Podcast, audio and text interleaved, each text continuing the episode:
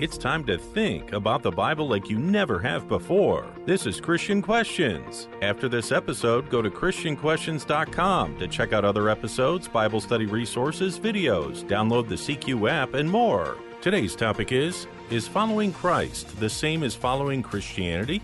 Coming up in this episode. Like it or not, Christianity is deeply divided. It would be easy to pick and choose which version we most like and follow it because it suits us. However, in its original state, Christianity is a single set of beliefs and practices. Is my idea of Christianity the same as the one Jesus taught us? Here's Rick, Jonathan, and Julie. Welcome, everyone. I'm Rick. I'm joined by Jonathan, my co host for over 20 years, and Julie, a longtime CQ contributor, is also with us. Jonathan, what's our theme scripture for this episode? 1 Corinthians 4 16 and 17. Therefore, I exhort you, be imitators of me. For this reason, I have sent to you Timothy, who is my beloved and faithful child in the Lord, and he will remind you of my ways which are in Christ just as I teach everywhere in every church. When someone says that they're a Christian, their claim can be easily interpreted in a variety of ways. Unfortunately, following the name of Christ has been a dramatically devalued description of religion over many centuries. Think, think back to the Dark Ages. For the sake of saving souls in the name of Christ, the church mercilessly hunted, tortured, and killed those they determined to be non believers. Think about the now smorgasbord of choices we now have available. We can choose a brand of Christianity that suits our lifestyle and fulfills our preferences. Being a disciple of Jesus Christ was not always this way. In the time of Jesus and the apostles, it meant something higher and had an eternal purpose. The question we all need to ask ourselves is simple Is my chosen brand of Christianity in complete accord with Jesus' original teachings. We're dropping in on specific teachings of Jesus and asking what churches in general are doing with these teachings. We're big supporters of topical Bible study and aren't looking to cherry pick scriptures to fit a specific theology. And we have scripturally explored all of these topics in depth in other podcast episodes. So here we're just looking at the words of Jesus and the apostles as a high level overview. And again, our main question to consider on all these points will be is following Christ the same as following Christianity? We're going to start by looking at some of Jesus' teachings on life and death. John 5, 25 through 29, verse 25. Truly, truly, I say to you, an hour is coming, and now is, when the dead will hear the voice of the Son of God, and those who hear will live. What exactly did Jesus mean by saying those who are dead will hear his voice? Because if they're dead, how can they hear? Let's continue because the context defines it for us. Verses 26 through 29. For just as the Father has life in himself, even so we gave to the Son also to have life in himself. And he gave him authority to execute judgment because he is the Son of Man. Do not marvel at this, for an hour is coming in which all who are in their tombs will hear his voice and will come forth. Those who did the good deeds to a resurrection of life, and those who committed the evil deeds to a resurrection of judgment. Okay, so based on this, Jesus here clearly equates death to the tomb or grave in some translations it says. The dead hear the voice of Jesus because they're awakened. What does the the uh, Greek word dead here mean? Well, let's define the word died. A couple of definitions from the Thayer's Greek English lexicon.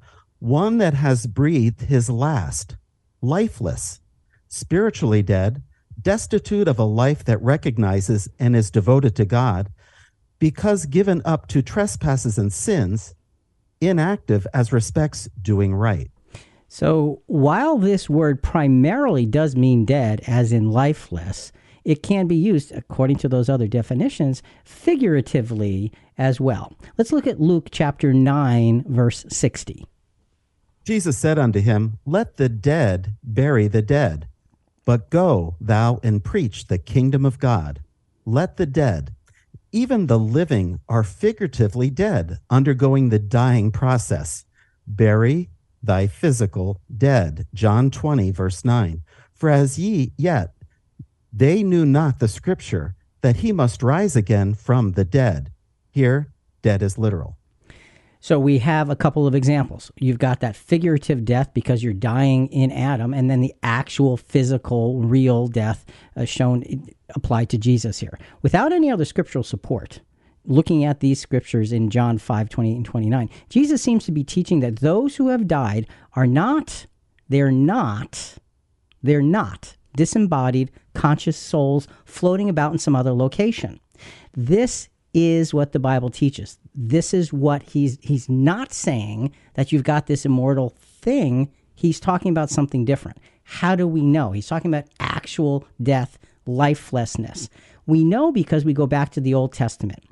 In the Old Testament, it teaches us that human life was created in God's image and man became a soul. Man became a being. Genesis 2 7. Then the Lord God formed man of dust from the ground and breathed into his nostrils the breath of life, and man became a living being. Soul or being is the Hebrew word nephesh, which means properly a breathing creature. This means we have this straightforward equation. First thing right in Genesis a body plus the breath of life equals a living creature that means a person is a soul. They don't have a soul. But does this refer only to humans? No, it doesn't. And this is interesting.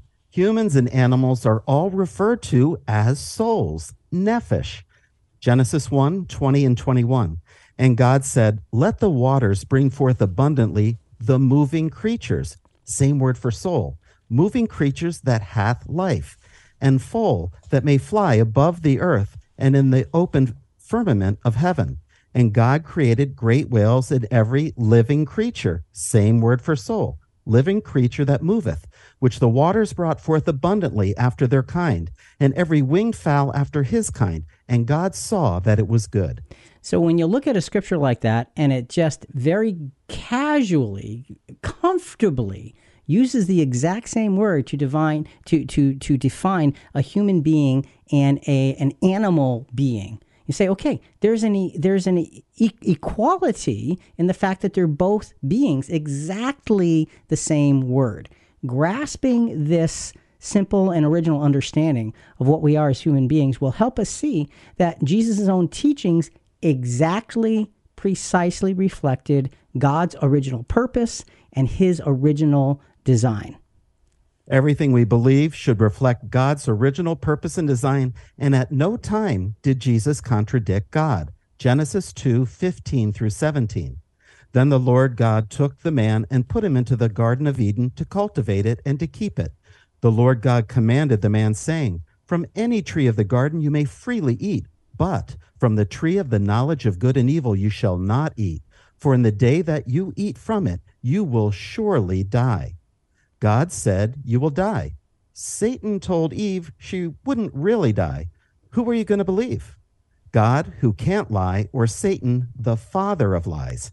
The dying process began because of sin, and Adam and Eve dived within the thousand year day. Remember in 2 Peter 3 8, it tells us a day to the Lord is a thousand years. Well, after death, they were no longer a soul, a being. But the question becomes what's death? Clearly, Satan lied because we all see death all around us, but is it just a gateway to another plane of existence? Is death for just an instant, and then after we pass through it, are we really even more alive than before, floating around in some place? No. It's that simple. Really? No. See, here's here's here's the thing, and here's the misrepresentation, if you will. In Genesis, it says, "In the day you eat, you will surely die." It doesn't say you will surely go through the gateway of death to some other kind of existence. It says you will die. It becomes a stopping point, not a gateway. It is okay. it is a, a an absolute final destination. And the reason we say final, now we understand the resurrection and all that, but we say final because when God said that, there was no provision for anything beyond that. You will die. And it and and and, and the sense of that is that's the end of that story. So, death is not, according to Scripture, some kind of gateway. It is a final, final destination.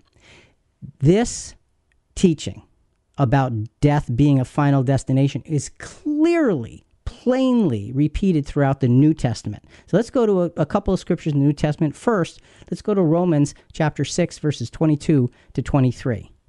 But now, having been freed from sin and enslaved to God, you derive your benefit resulting in sanctification, and the outcome, eternal life. For the wages of sin is death, but the free gift of God is eternal life in Christ Jesus our Lord.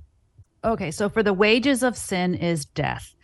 Unearthing an old skeleton proves that our bodies die and stay dead, but humankind has somehow recalibrated death again as this instant gateway for a part of us, our soul or spirit, to physically be somewhere else in the afterlife. Literally, we hear about these pearly gates in heaven.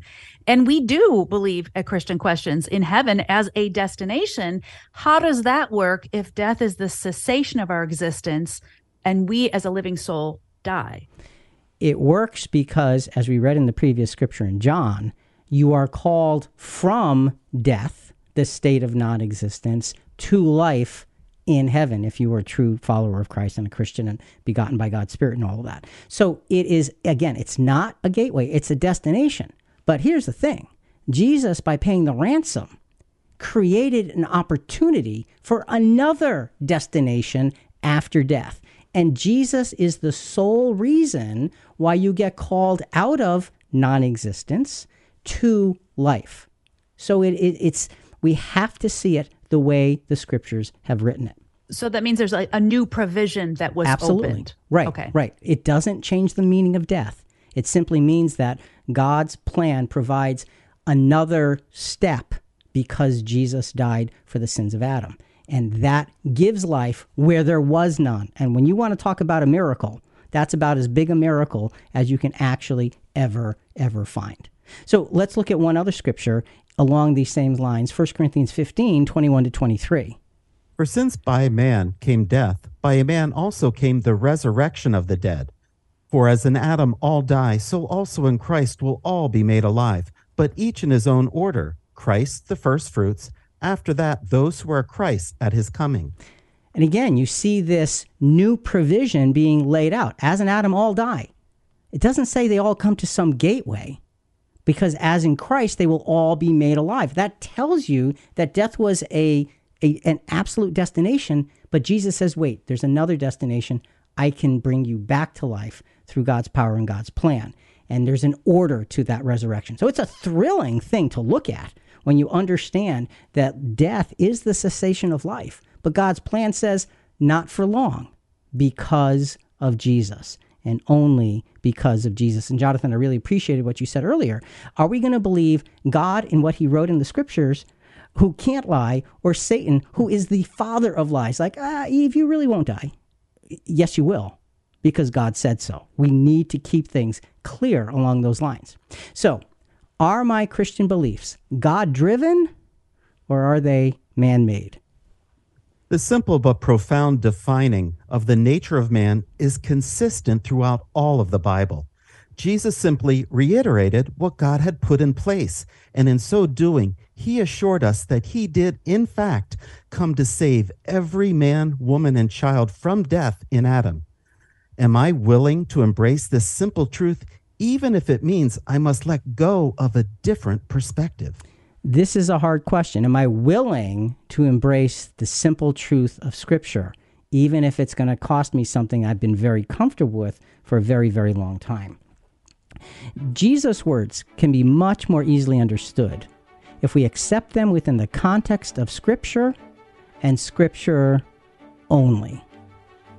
Christians differ greatly regarding what Christianity will cost you versus the abundance it gives you. Who is right? This point can be a major bone of contention, as the question is plainly about what we get as Christians. If we honestly look at the words of Jesus, they give us a very straightforward answer. And the answer is yes, you will be on the receiving end of many good things. But, however, take note, these good things are very different from the good things you previously expected. These good things you will receive, according to Jesus himself, are very different from the good things that you would have previously expected. Is following Christ the same as following Christianity? And we're really looking here at the so called prosperity gospel, where people equate faith and having the Holy Spirit with physical wealth and health. As we look at Jesus revealing himself as Messiah, we will observe a curious thing. Often, when he shows something good, he also reveals its price as well. Luke 9, 18 through 23. Let's start with 18 through 20. And it happened that while he was praying alone, the disciples were with him, and he questioned them, saying, Who do the people say that I am? They answered and said, John the Baptist, and the others say, Elijah, but others that one of the prophets of old has risen again. And he said to them, But who do you say that I am? And Peter answered and said, The Christ of God. This was a remarkable revealing of what every faithful Jew had waited for for generations. You're right. This was the big thing. It was the waiting for Messiah. Why? Because Messiah was deliverer. It was taking you out of the difficulty you were in because you could be with the deliverer. It was the equivalent in those days of winning the lottery. I, but I think even better because it, it not only would deliver you personally, but it would deliver all of those around you. So this is a big, wonderful, wonderful, almost unbelievable announcement that's right before them. But now let's go back to the scripture because Jesus says, "Okay, uh, you know, you know." Peter says, "You're the Christ, the Son of God." Here's Jesus' reaction to this. Listen carefully. But he warned them and instructed them not to tell this to anyone, saying, the Son of Man must suffer many things and be rejected by the elders and the chief priests and scribes and be killed and be raised on the third day. Think about how radical and confusing this would have been for the disciples. The Jewish people had been waiting thousands of years in expectation of the Messiah to lead them. Here, the promised Messiah finally comes in their lifetime. Surely he will lead us out from under this Roman domination and we'll all be victorious. Wait, what do you mean you're going to suffer and be killed? you're supposed to save us. Hosanna and save us now. And this was not a time for celebration. This was the time to pay the ransom price. The price of messiahship that Jesus revealed was enormous and unexpected. Verse 23 And he was saying to them all, If anyone wishes to come after me, he must deny himself and take up his cross daily and follow me wait, what? You're the Messiah who's going to suffer and die, but now we have to take up our cross and suffer and die with you. What's wrong with this picture? The Messiah was supposed to bring abundance for us. They didn't understand that before Jesus would come as the victorious lion of the tribe of Judah, he first had to come as the sacrificial lamb of God.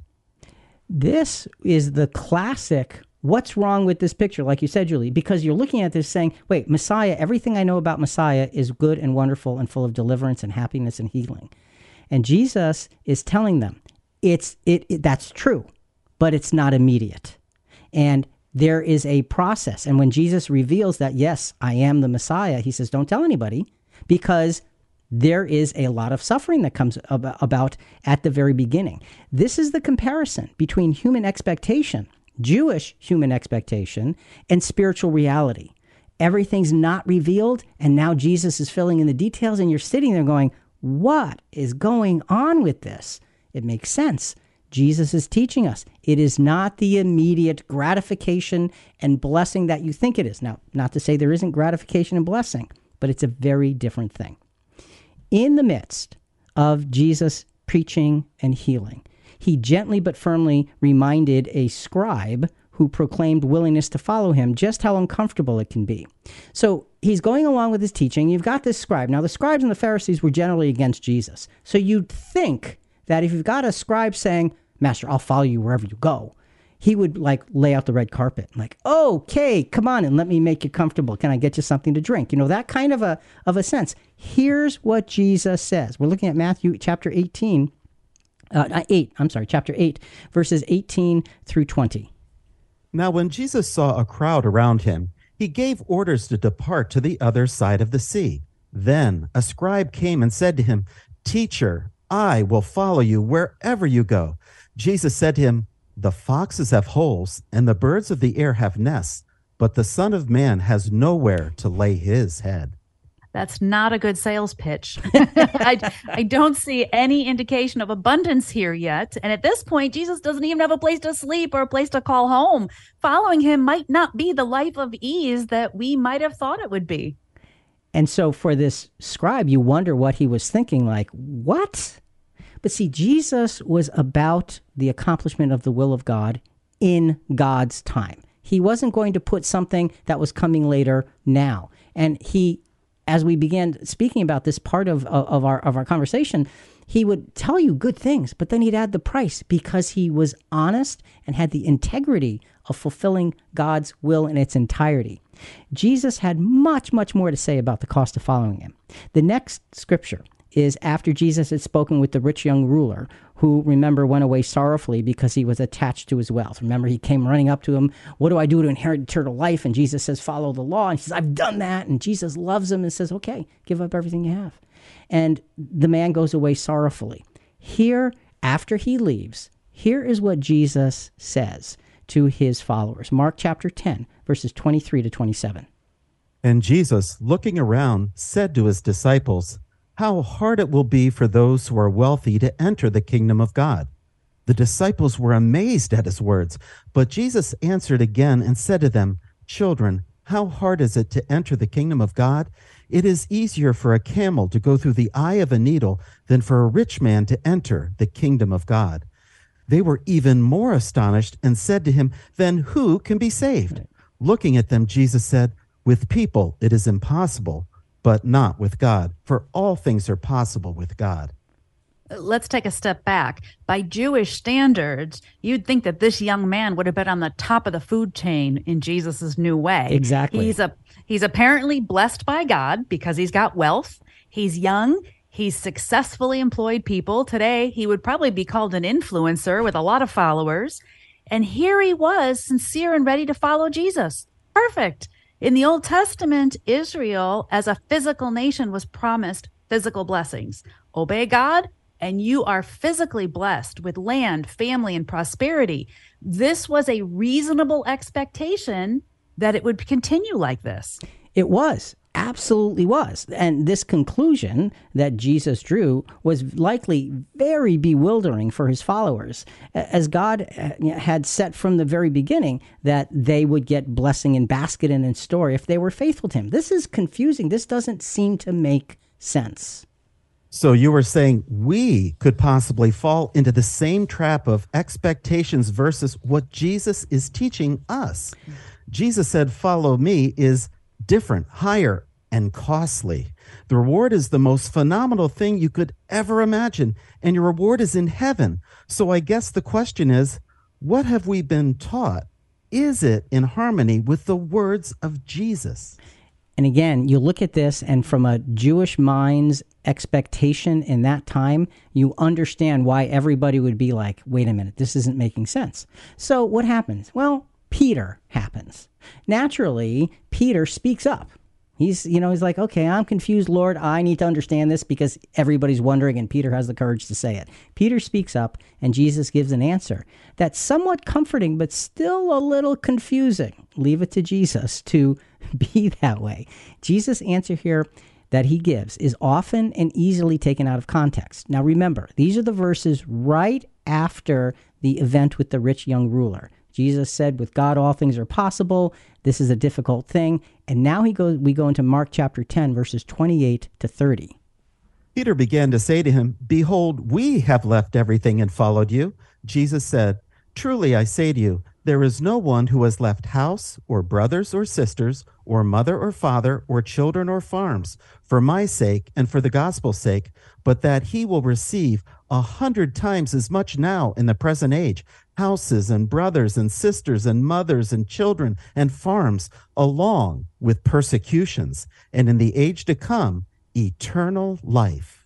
Finally, here comes the abundance, right, Rick? For the followers of Jesus, we get a hundred times more in the present age houses, family, land. There's no dispute because we have direct confirmation from the Apostle Peter. But didn't you hear what I read? It comes along with persecution. Did you remember that? Persecution. so, but with wealth. okay. we need to put all of this in order because we have to understand the import of what Jesus is actually teaching us here. The rich man, remember, this is in the context of the, the rich young ruler who had followed the law, couldn't part with his riches and walked away from Jesus. Remember, he, was, he had those riches. Now, is Jesus saying that the poor would become rich? No, he's not. He's not because the rich man was already rich and he was following the law. That's why Jesus loved him. Okay, so you got to say, wait, there, there, there's something that needs to be understood. Jesus is saying that what we are, what we physically are willing to leave behind, will be replaced with the same kind of advantage, but this time it will be on a spiritual level. It won't be what you are looking for, but it will be similar but higher. Well, what do we mean by that? Let's take a look at this from a spiritual perspective and try to put it in order. Julie, let's get started. All right. So it said we'd get a hundred times. A hundred times. One of the things was houses. We ask how many homes did the apostles and disciples stay in when spreading the gospel? Okay. How many did they own? well, and that's the point. How many did they stay in? Where did they go? And how many did they own? We don't read a word about any of the apostles having being multiple uh, owners of multiple pieces of real estate. We just don't get that sense because it wasn't true. See, if the followers of Jesus were supposed to get all of those houses, you'd think that Peter, Andrew, James, John, Philip, Bartholomew, they would be the ones leading the way, but none of them did. So Jesus is either lying by saying you'll get all this stuff, or he's spiritualizing it, saying what you will receive in terms of homes is a wonderful welcome in places in different countries by the body of Christ. Let's continue. Well, Jesus talked about family and it increases. So, how broad does the family of every dedicated disciple of Christ become? It's a family. It's not children. It's a family. It's the family of the body. And they had, wherever they went, they had that sense of being part of the same family. And if you were in Thessalonica or in Jerusalem, you were followers of Christ. And I know, Ju- Julie and Jonathan, you both know that when you travel to a, a, a different state in the United States and you know brethren, you are welcome in their home. They treat you like their family. Absolutely. That's exactly what Jesus is saying. There's this family unit that's spiritual that will essentially blow your mind by how big it is. A hundred times, yes. Jesus didn't talk about physical family, he talked about spiritual family. Next. Well, the next thing he talked about was farms. And you wonder uh, the spiritualization of that is how many places of growth, development, and nourishment did Jesus' disciples have? You don't read about the apostles having hundreds and hundreds and hundreds of acres of land. Right. That they got because they were followers of Jesus. Right. what you read about is the cultivation of the word of God through them and with them. And so you see that they they they the apostle Paul went from place to place and set up churches. Churches and they were places of development, of nourishment. That's what this is talking about. It's talking about the growth of the actual true discipleship of Christ. And then Jonathan you were very specific about mentioning persecutions. What about that? Yeah. Well, wait, what? You know, abundance of persecutions? wait a minute. Uh, what true Christian doesn't pay a price for these spiritual blessings? And that's what Jesus always does. He tells you there is beauty here, there's always a price, but it, it, it's not going backwards. This is actually how spirituality develops. Just look at the life of Jesus, look at the life of the apostles, and then look at ourselves. So, real quick, so you don't leave a house and get it replaced with a bigger house. Right. You get it replaced with the household of faith, and you don't leave your family and you get new kids. you Right. get the brotherhood. Right. So everything is spiritualized. Absolutely. And it's so big and it's so powerful. And what does history tell us about how the apostles ended up? Well, they were hunted down and killed for the most part. They were not the cream of society. You know, what did they have? They had the message of good news for all people and an amazing support group of a family in Christ. They got exactly what Jesus said they would get spiritual blessings with persecutions. Great point. And this is why we need to look at the scriptures and understand the import of Jesus' teachings. It is a beautiful thing, but it's not what everybody expected. Now, staying in the same context, the very next event recorded in Mark added to the sobriety of what following Jesus really meant. I mean, Jesus doesn't stop there with persecutions and talking about previously, you know, the, the difficulties. Mark 10, 32 to 34. They were on the road going up to Jerusalem, and Jesus was walking on ahead of them, and they were amazed. And those who followed were fearful. And again he took the twelve aside and began to tell them what was going to happen to him, saying, Behold, we are going up to Jerusalem, and the Son of Man will be delivered to the chief priests and the scribes, and they will condemn him to death, and will hand him over to the Gentiles. They will mock him, spit on him, and scourge him, and kill him. And three days later, he will rise again. Wow. Jesus sure isn't telling his apostles that they're going to need a team of real estate agents and bankers to handle all their newfound wealth. To say the gospel promises abundance for faithful followers misrepresents what Jesus actually said. The Christian is again and again promised spiritual rewards, not earthly gain. And for our listeners, please don't fall for this. The only ones getting rich are the preachers asking for your money we really need to understand that the spiritual blessing far outweighs the physical. And Jonathan, you said it earlier, it's eternal and it's heavenly. You can't, there is zero comparison between those things. So as we as we wrap this piece up, are are, are my Christian beliefs God driven or are they man made? The idea that true Christianity is about a life of physical abundance is an idea that is founded on scriptural misinterpretation with a likely dose of wishful thinking. The whole point of discipleship is to follow Jesus, who lived nowhere and had nothing and only focused on the fulfilling of God's will. Am I willing to embrace this simple truth, even if it means I must let go of a more comfortable perspective? Even if I have to let go of something that I want and I like, am I willing to follow it? Even though it's humanly uncomfortable, following Jesus does bring us spirituality and blessings that are nowhere else possible. With basic biblical doctrine and a sacrificial life in place, what else should a true disciple of Jesus strictly adhere to? Our next consideration regarding the teachings of Jesus will focus in on the reverent mentality required to keep the true church in an attitude of sound spirituality. In Jesus' time, it was easy for the Pharisees to let things slip into a, a complacent and self serving pattern. Jesus' response to this teaches us exactly what not to do. Don't try this at home when you look at the actions of the Pharisees here.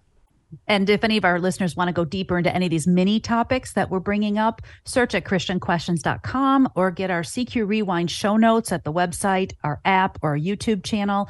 And we will list episodes that we recommend for step by step scriptural reasoning to springboard your studies on any one of these points we're bringing up. The main question we've been asking is Is following Christ the same as following Christianity? And it seems like some of Christianity today is more focused on social and political aspects and a feel good message. Is that what Jesus taught? Jesus stood for godly righteousness and never anything less. This became apparent when he drove the money changers from the temple, John 2 13 through 17. The Passover of the Jews was near, and Jesus went up to Jerusalem. And he found in the temple those who were selling oxen and sheep and doves, and the money changers seated at their tables. And he made a scourge of cords, and drove them all out of the temple with the sheep and the oxen. And he poured out the coins of the money changers, and overturned their tables. And to those who were selling the doves, he said, Take these things away. Stop making my father's house a place of business his disciples remembered that it was written, Zeal for your house will consume me. Now, there's a whole lot to say about this event. Just to, to sum it up very quickly, Jesus created chaos.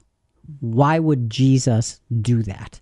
Because he walked in and he saw them making the temple a place of business. It was an inappropriate use of a sacred place, and he would not have anything to do with it. And so he created the chaos to get them to stop doing what they were doing. And he gave them a very plain warning do not make my father's house this place of business. And that's a principle that we're going to pick up on. So we looked at a Bible commentary by Jamieson, Fausset, and Brown on these words, house of merchandise. And he said this there was nothing wrong with the merchandise, but to bring it for their own and others' convenience into that most sacred place was a high handed profanity which the eye of Jesus could not endure. Did the religious leaders get a cut of money from the selling of animals used for sacrifices? I mm-hmm. wonder. First, they made it a house of business, and second, they made it a den of thieves. Could this be a parallel to some Christian churches today? That's a great question. In other words, don't take what's sacred and dilute it with that which is common. In my opinion, we're becoming very casual as a society. The way we dress, the way we work, the way we talk, the way we invoke God and Jesus' names into everyday conversation mixed with foul language. The expression nothing is sacred anymore is something to consider we, we really do want to consider that. And do we ever contaminate the environment of our study and worship with worldly activities? We want to be careful. Don't make sacredness regular business activity. We need to understand now, let's look at let's look at some practical applications here. Christianity was established long before church buildings were established with the simplicity of meeting together where they could without the physical responsibilities of building ownership. This early Christian example very, very much followed the pattern that Jesus set of meeting followers wherever they were. For the early Christians, worship wasn't about the place that they met. You know, Jesus was famous for teaching people wherever he happened to be, on the road or outdoor spaces, as well as in synagogues. And Christians met where there was space, opportunity, and peace. Acts 2:46 talks about the early Christians meeting in the temple, which was likely somewhere on the temple grounds and in their houses. Acts 20:20 20 says the apostle Paul taught from house to house. Romans 16:5 and 1 Corinthians 16:19 talk about church and individual houses. And Acts 19:9 tells us Paul and the disciples met at a school, a school of Tyrannus, I believe it was called. Well, in fact, Christians typically met in homes for about the first 300 years of Christianity, likely due to religious persecution. Public church buildings weren't established until Constantine legalized Christianity with the Edict of Milan in the year 313. The Jewish Christians are leaving behind the law and its rituals. The Gentile Christians are leaving the pagan temples to false gods. Both groups were to leave their past and follow something new. Just because the early Christians didn't initially own church buildings, it's likely, like you said, because of this persecution, it doesn't mean that we shouldn't thousands of years later, but we are saying that a church building is not necessary for effective worship and it requires focus, money, time, maintenance, insurance, care, and so on. The opulence of church buildings today, with all the gold, artwork, stained glass, and statues, is so contrary to Jesus and the disciples. What happened? Think of all the expense. How sad. We want to get the principle. We want to get the principle here. Jesus said, Don't make my Father's house a place of business. And what we're suggesting is the simplicity of Christianity at its origin be replicated everywhere, all the time, in every circumstance by every Christian. And unfortunately, we're not seeing that nearly as much as we'd like to. And, and when we look at that, we say, you know, what would Jesus think about the way that we meet? We got to ask ourselves questions like that to get ourselves to think. And the question we have to ask ourselves is do we focus on attaining and maintaining the physical aspects of our fellowship to the detriment of our spiritual maturity? And that's the key. Jesus was protecting the spirituality of the temple when he said, Out of here, don't turn my father's house into a place of business. So we want to keep that first and foremost in our minds. Now, with that, let's think about the structure of our Christian leadership. We talked about the structure of how we meet. Now let's look at the structure of our Christian leadership. After Jesus, there were the apostles, and they, the apostles, set up a unique process for attaining and maintaining Christian leadership. That process was not a typical business like approach and even different than the Jewish structure of spiritual leadership. This was something different. This is something that you don't see just happening anywhere. And this is how Christianity got its beginning. Christians were given overseers or elders to shepherd the flock. Peter explains their character in 1 Peter 5 1 through 4. The elders who are among you, I exhort, I who am a fellow elder and a witness of the sufferings of Christ, and also a partaker of the, that glory that will be revealed. Shepherd the flock of God which is among you, serving as overseers, not by compulsion, but willingly, not for dishonest gain, but eagerly, nor as being lords over those entrusted to you, but being examples to the flock. And when the chief shepherd appears, you will receive the crown of glory that does not fade away. The glory comes later, not before.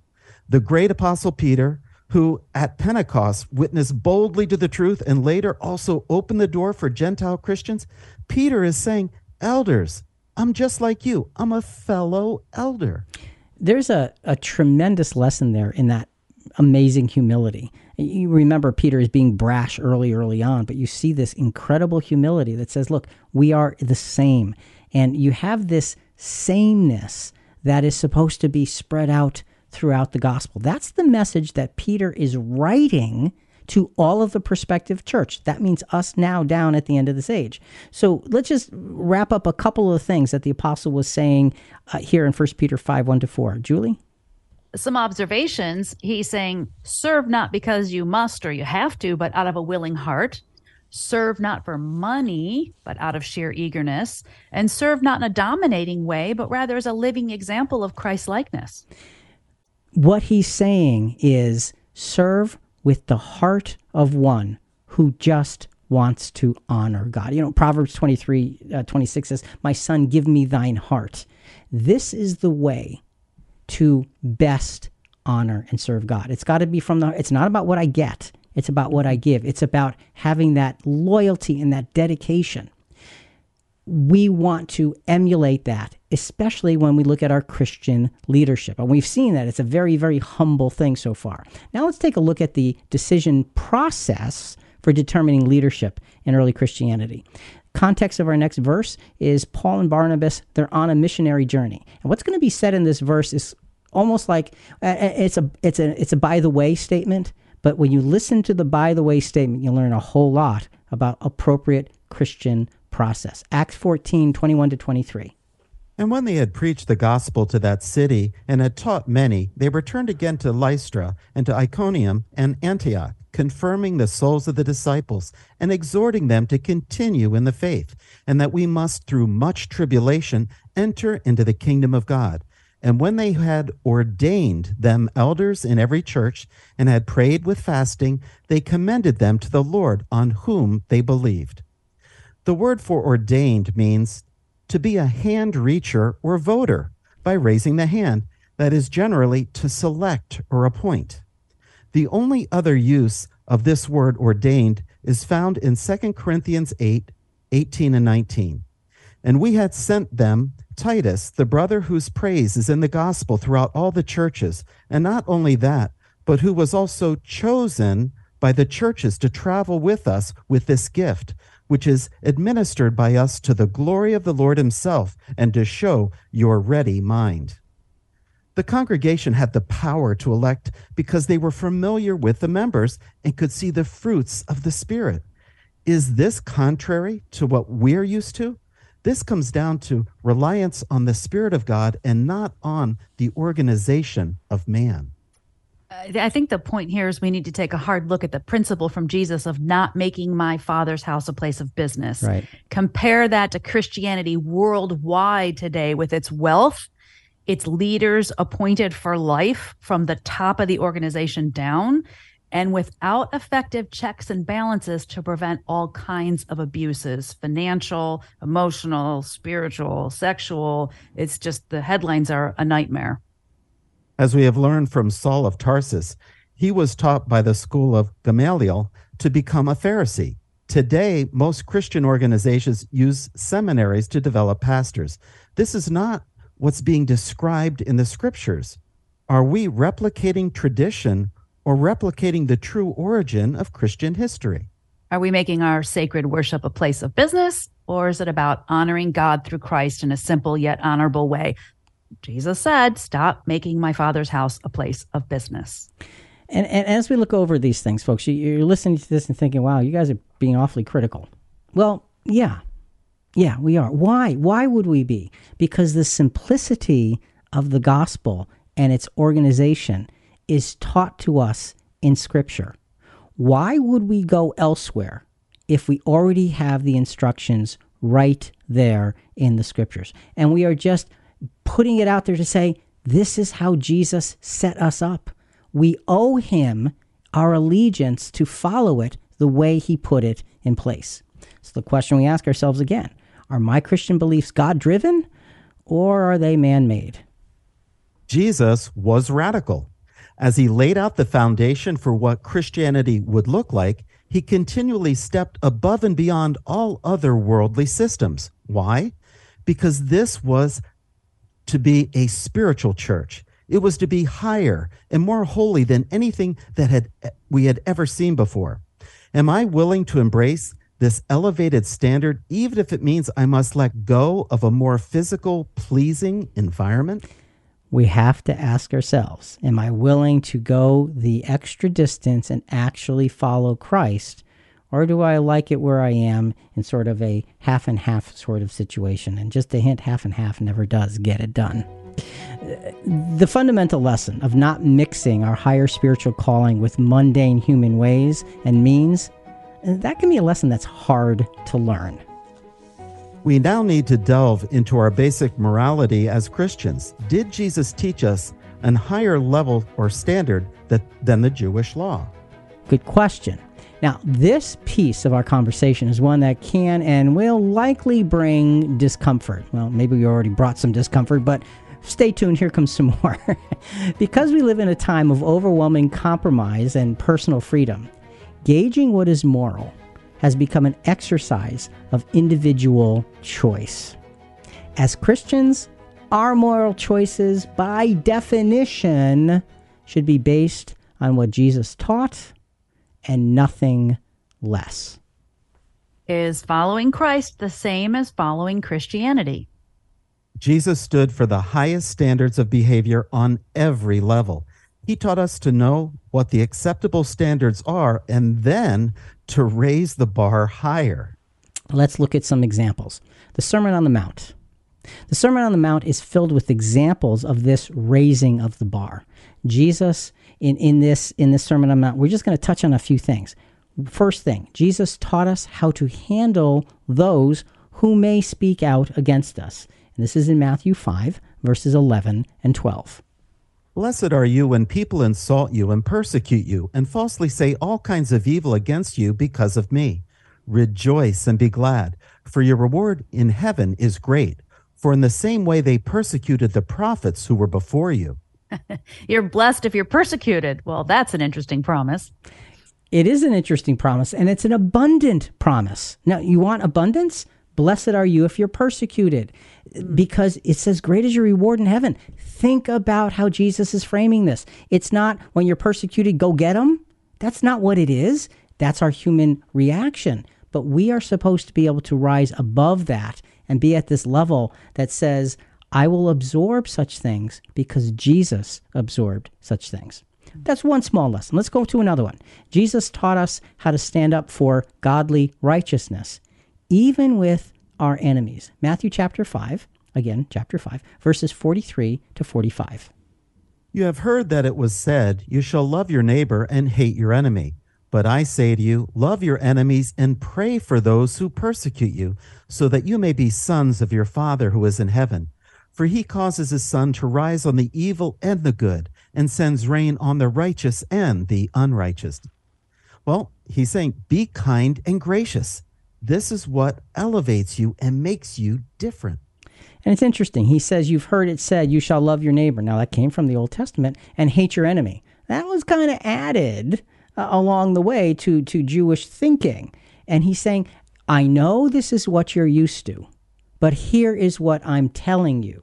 He's talking to us about the morality of our reactions and responses. And he's saying, okay, you've got enemies, A lot of us do. Jesus, Jesus had them lining up. All right. And he's saying to them, pray for those, love your enemies, pray for those who persecute you, put them in a different category. When you think about it, Jesus died for each and every one of his enemies. And as they were whipping him and mocking him and crucifying him, he was dying for them. That's our example. That's the kind of morality in relation to those that don't like us. That's how we should be responding. That's not easy physically, but it is spiritually what we're called to be, what we're called to do. Let's look at another lesson. Jesus taught us how to handle sin, the sins of desire so that it will not become sinful actions. Matthew 5, this time verses, uh, verses uh, 27 to 29. And this is from the Weymouth translation. You have heard that it was said, Thou shalt not commit adultery. But I tell you that whoever looks at a woman and cherishes lustful thoughts has already in his heart become guilty with regard to her. If therefore your eye, even the right eye, is a snare to you, tear it out and away with it. It is better for you that one member should be destroyed rather than your whole body should be thrown into Gehenna, meaning complete destruction. Obviously, Jesus is using an idiom, which is an expression used to say something that means something else. We're not supposed to literally tear out our eyes in order to prevent looking at something that we shouldn't be looking at. The point is, Jesus elevated the standard of the old law, which was hard enough. Now, being a true follower of Christ means it's not enough not to physically commit adultery. Our mind controls our body. Our actions are a result of our thoughts and our minds are to be sanctified, set apart, and transformed. So we're not to compromise even our thoughts. Now that's an elevated standard. It is. And and I really love the way the Weymouth translation said this. Whoever looks at a woman and cherishes lustful thoughts. When you cherish something, you you give it a lot of attention. You hold it close to you. Look, thoughts go through the minds of everybody. The question is, what do I do with that thought? And Jesus is telling us unequivocally, chase it out, replace it with something good, something different. Whatsoever is true, lovely, of good report. Think on these things, not on those things. This is the Christian standard. Folks, don't make a mistake of thinking, I can think what I want because nobody can see. God mm-hmm. knows, and that is not at all Christ like. We need to rise above those things. Let's look at another lesson from Matthew 5. I'll tell you, Matthew 5, we could talk about for weeks. It's amazing. Another lesson Jesus taught us the sacred importance of the marriage covenant. Matthew 5 31 to 32. It was said, Whoever sends his wife away, let him give her a certificate of divorce. But I say to you that everyone who divorces his wife, except for the reason of unchastity, makes her commit adultery. And whoever marries a divorced woman commits adultery. Don't minimize this commitment. Our marriage commitment is sacred before God.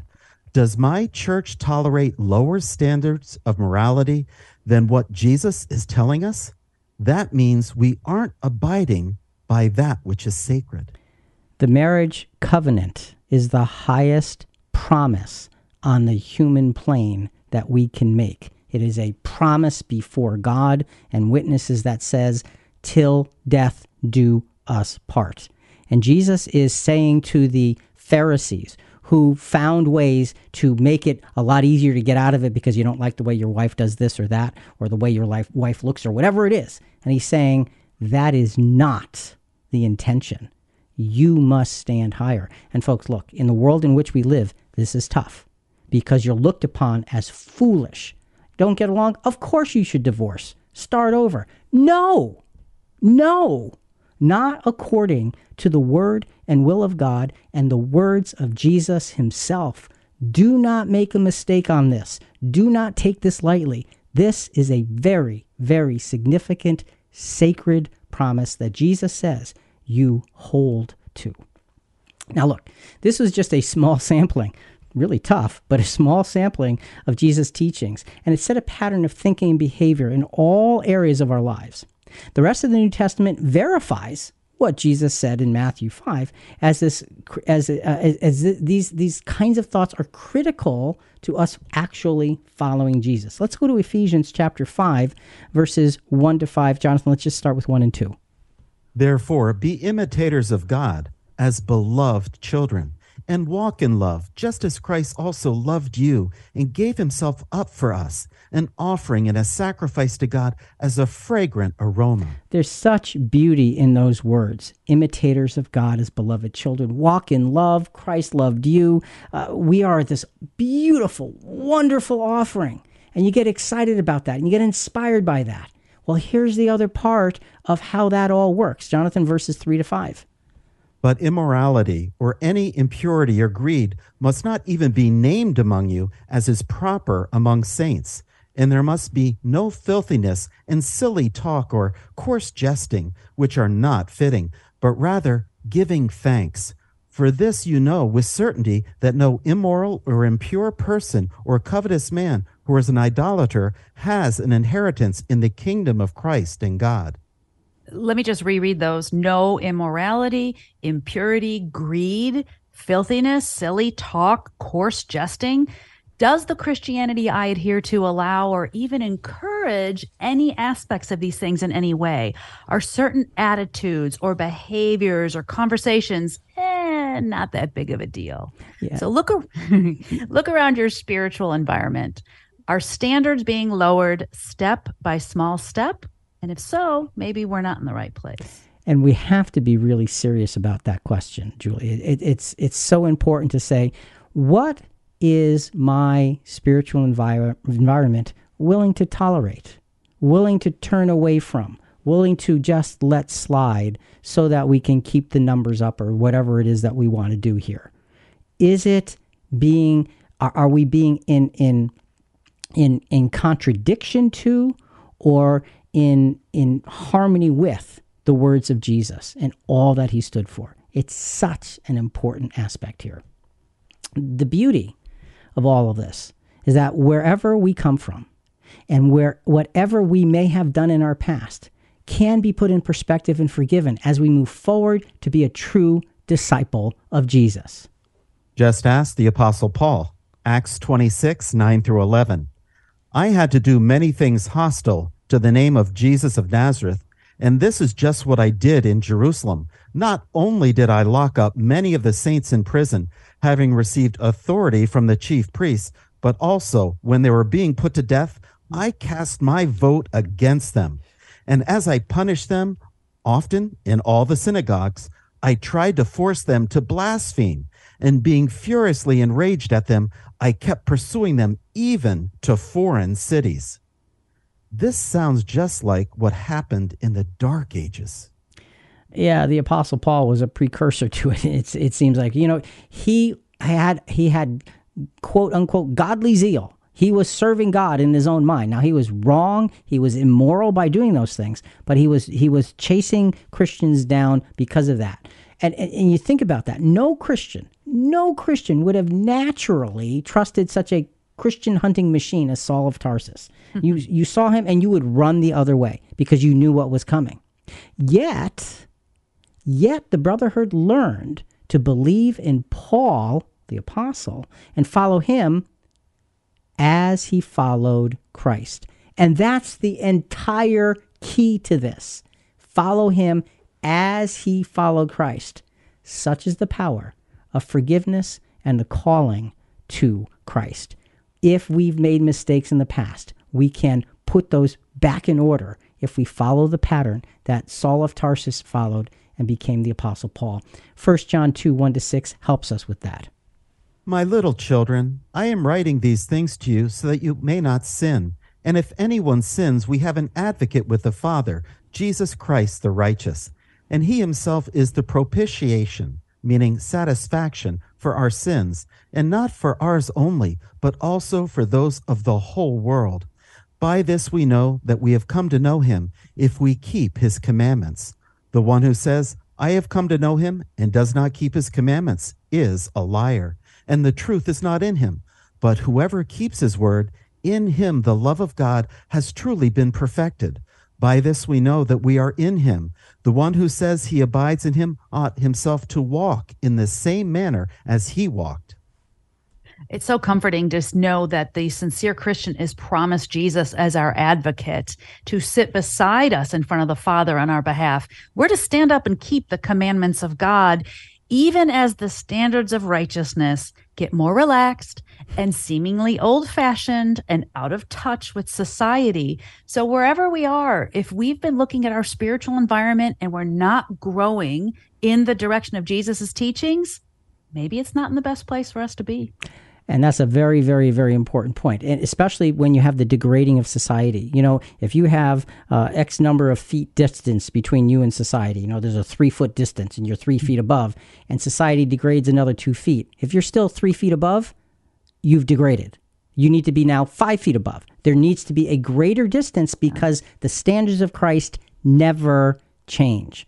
That's what we're really trying to focus on here today. Jonathan, finally, are my Christian beliefs God driven or are they man made? The formula for true Christian morality and ethics is simple hear the words of Jesus, accept the words of Jesus, apply the words of Jesus, and thoroughly live the words of Jesus. There no, are no exceptions and no exemptions. Am I willing to completely adopt these purely godly standards, even if it means I must let go of humanly comfortable and compromised environment? It's really simple, folks. It really ends up being simple. We want to hear, accept, apply, and live the words of Jesus.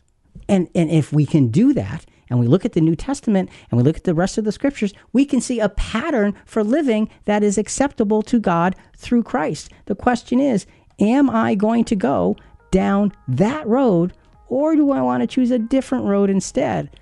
What am I going to do with the words of Jesus, with the standards that he set in my life here and now, today, in my Christian environment? Think about it. Folks, listen, next week we're going to talk about what it means to keep Jesus' words without compromise, how Jesus instructed us regarding giving to others, what it means to enter into the experiences of the brotherhood, and how Jesus taught us to prepare for his kingdom. Next week is the follow up of what we've talked about here. We love hearing from our listeners. We welcome your feedback and questions on this episode and other episodes at ChristianQuestions.com. Next week is following Christ the same as following Christianity and that will be part two. Don't miss it. We'll talk to you then.